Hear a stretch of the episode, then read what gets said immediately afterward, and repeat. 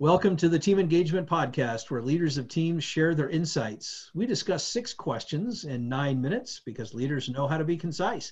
Let's go ahead and get started. Our first question in a few sentences, tell us who you are and what you do.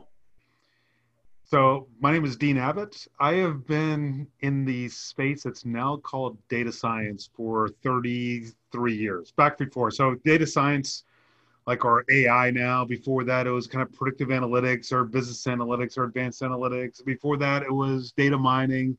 And before that, way back in the day, it was pattern recognition. And so I've been essentially doing the same kind of analysis, statistical learning, machine learning for 30 some odd years.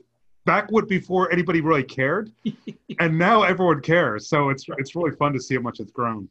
You were doing it before it was cool. Yeah, absolutely. I was like, you know, back in the day, like with NASA and pocket protectors, when that was cool. I mean, I'm not quite that old, but uh, it's kind of that feel to it. That's great. Thank you. Question number two What's the best thing about working with a team? Teams bring energy and variety and vitality that's hard to replicate with just an individual. I mean, you can work with just one person, and uh, or you can try to do it all yourself. But there's something about the experiences, the shared experiences of a team that brings things to the table that you that you just can't replicate. So I love uh, getting those minds together and having those aha moments when one person will jump in with with uh, a refinement on how we're trying to solve a problem then somebody else brings up something that the others just really hadn't thought about before because their experiences and their backgrounds is a little bit different so that kind of diversity that brought together in a team really helps and something you can't replicate just with an mm-hmm. individual learning that's a, such a great comment because I, I love the idea of innovation, collaboration, and new ideas, problem solving, all of those things that come from a team that's really harmonized and working together. That's a that's a great visual you've created. Thank you. Question number three, I hear from other leaders of teams that it can be a challenge to get team members engaged. Tell us your thoughts. Yeah, I've worked mostly with smaller teams, sometimes with larger teams. With smaller teams, it's a lot easier, of course, because you've got more face time with the individuals um, and you've got more chance to really understand the individuals. But the things that I find uh, find most helpful with larger teams, especially like in my company now, there are you know 50, 60, 70 people to try to get everyone engaged. Is first of all knowing the individuals, and and you have to assess individuals. What makes an individual tick? Now, how do you get an, the most potential out of each individual? Some people are very um, uh, they're individualistic. They want that to, alone time. Uh, just so you give them a task, you let them go away, and they come back with uh, with the contribution. Others really need more coddling. You know, you you come alongside with them, you encourage them, you uh, uh, you you give regular updates, just even if it's quick, just to check in and see how it's doing, so they don't flounder. And so, understanding that's that psychology of the individuals is really important, and that can only occur when you know them well enough to get that kind of information. So you need to spend time with the individuals. Now, if the team is too big, so you really can't spend that regular time with the individuals, having sergeants, lieutenants who you trust and can go in there and have that face to face or regular individual um, uh, time to peel back the onion and understand what makes people tick that's it's critically important because really we're trying to unleash the potential that all these team members have and it's it's it's not easy to do because it's not always obvious from the interview where they're what, what things really motivate them and how they can be helped to uh, to uh, work together with the team and solve the problem. So it really takes it takes clock time with each individual. I really like that phrase you said a little bit earlier about the psychology of the individual. Hmm. And I could not agree more. It is such a critical element to get to know each person individually at all levels and in all perspectives.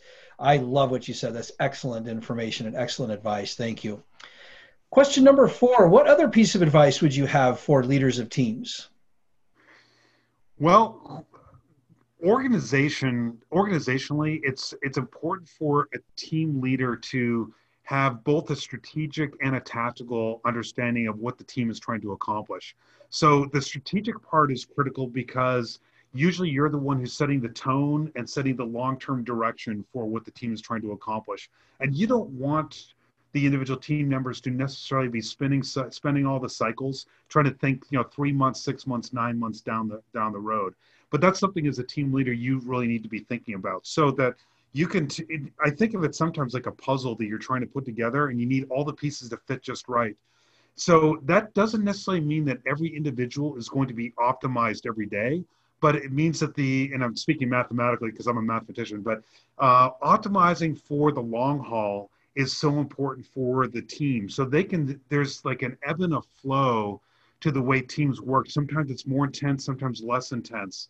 Sometimes you really have to bang out that solution in the timeline. Sometimes you've got more time to think uh, through the solution. So you need to have that kind of perspective long-term perspective so that the individuals can focus on the tactical on the next steps. But the reason why I'd say you need both of those in play is even for those who are the most tactically driven, just trying to knock out that next increment, like in an agile framework, you're look you're looking at a half day at a time, or maybe two hours at a time. They still need to have that forward-looking uh, uh, strategic vision for where this is going, how this fits into that puzzle that's going to be pieced together over the next week or two weeks or three months. Wow, great ideas. I really like what you're sharing there about uh, the leadership perspective and providing that vision that's so important for the teams to have the agility, as you say, within kind of those micro steps, but still have that long-term vision. I, I, such great, uh, great ideas, great counsel for us. Question number five: What other successful leaders of teams, such as yourself, would you like to recognize that have had a positive influence in your life? You know, one person that I've really thought about in this respect, his name is uh, James Taylor, and he is a decision management consultant and has a um, uh, a consulting company that does this. He works a lot with businesses themselves to help them understand how to uh, make better decisions with analytics uh, organizationally. The reason why I like thinking about James the way he accomplishes these things, he's such a clear thinker, and clarity is just gold with uh, with this kind of leadership because uh, one of the ways I see a lot of projects fail is because there isn't that clarity from the very beginning of a project. What problem are we really trying to solve?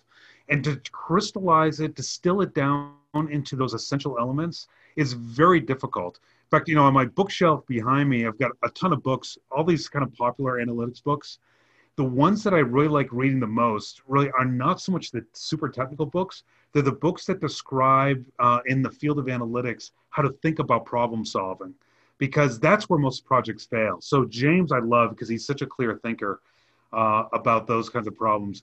Another person I, I think about is a, a colleague and friend named John Elder, who's got a company, Elder Research. It's probably the biggest data science, pure play data science consulting company in the U.S. Uh, and John has built this from scratch, you know, 20, 30 years ago. And he's maintained with that company this vision for solving problems with data science and what it was called back then. Uh, and consistently over the years, it's really hard to maintain cohesion and keep employees, your key employees, around with you that long. That takes a lot of, um, I mean, it, it takes pers- you need to be personable and able to lead the team, not just technically, but on a personal level. Get people to grow with you, infuse that vision. There's a lot of uh, piece that dynamic that's really hard for an entrepreneur to put together. Well, thank you for recognizing those individuals. They sound like fantastic people that have really nailed it when it comes to leading and uh, how they can help the organization or the team move forward. So, thank you for recognizing them.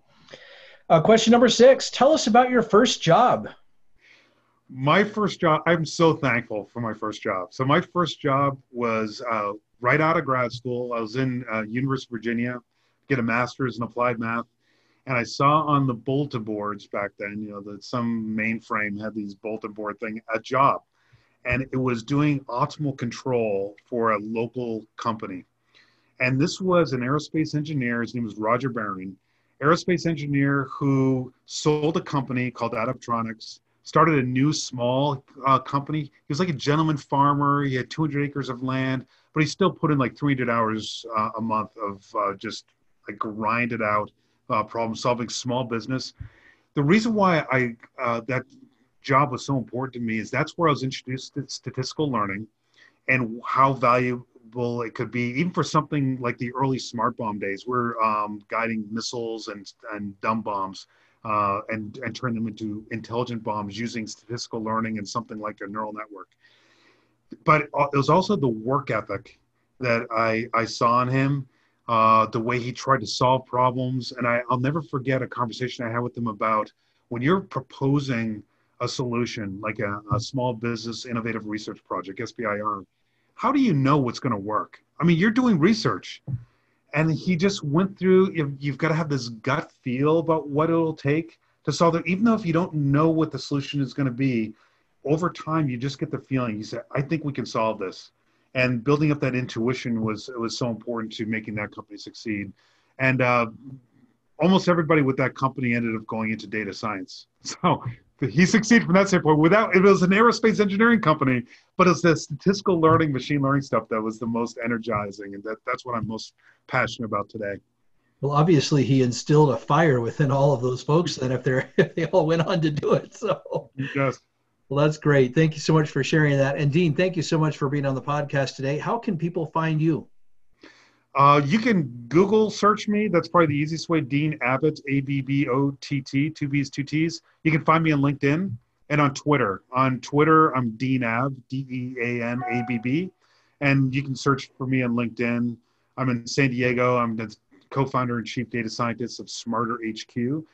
And so you can do that. And I'm happy to connect with you. If anybody wants to connect, I do recommend to give some context because I typically only connect with people I've met either physically or virtually. Uh, so just mention you saw me in the podcast, and I'll be happy to connect with you. Great, thank you. This is Sean Richards with the Team Engagement Podcast, where leaders of teams share their insights. For more ideas, you can find us on LinkedIn by searching Blue Sky Business Consulting. Thanks for joining us. Have a great day.